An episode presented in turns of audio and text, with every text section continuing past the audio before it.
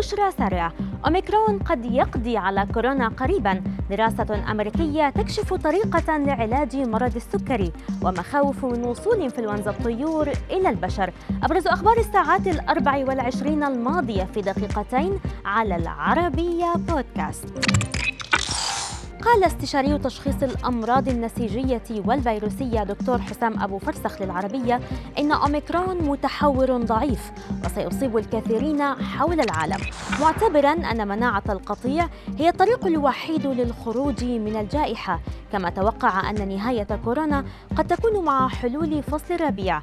وشدد الطبيب على أن متحور أوميكرون ما هو إلا لقاح رباني، ورغم العدوى الشديدة والسريعة فإنه سيكون سبباً في إعلان انتهاء فيروس كورونا على الأرض.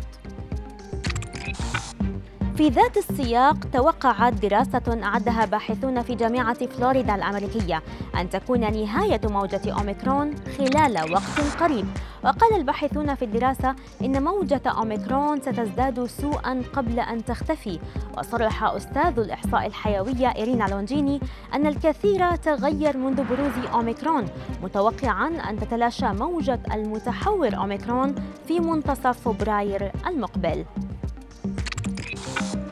أعلنت المنظمة العالمية لصحة الحيوان أن إنفلونزا الطيور المنتشرة حالياً في آسيا وأوروبا أكثر قدرة على الانتشار بين البشر بسبب كثرة سلالاتها.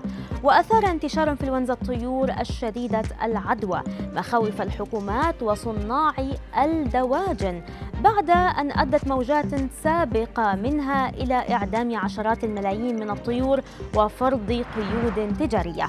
من جانبها، قالت مونيك الويت المديرة العامة للمنظمة العالمية لصحة الحيوان لرويترز إن الوضع هذه المرة أصعب وأخطر، لأننا نرى المزيد من السلالات والطفرات تظهر، مما يجعل متابعتها أكثر صعوبة. وقد أبلغت خمسة عشر دولة بالفعل عن تفشي إنفلونزا الطيور، معظمها من سلالة إتش خمسة إن واحد.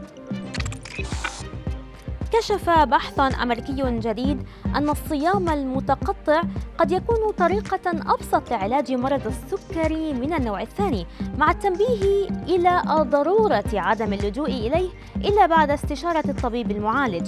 ووفق صحيفة إكسبريس البريطانية، فإنه يمكن التحكم في مرض السكري من النوع الثاني من خلال نظام غذائي صحي يحتوي على مجموعة واسعة من الفاكهة والخضروات والحفاظ على النشاط البدني.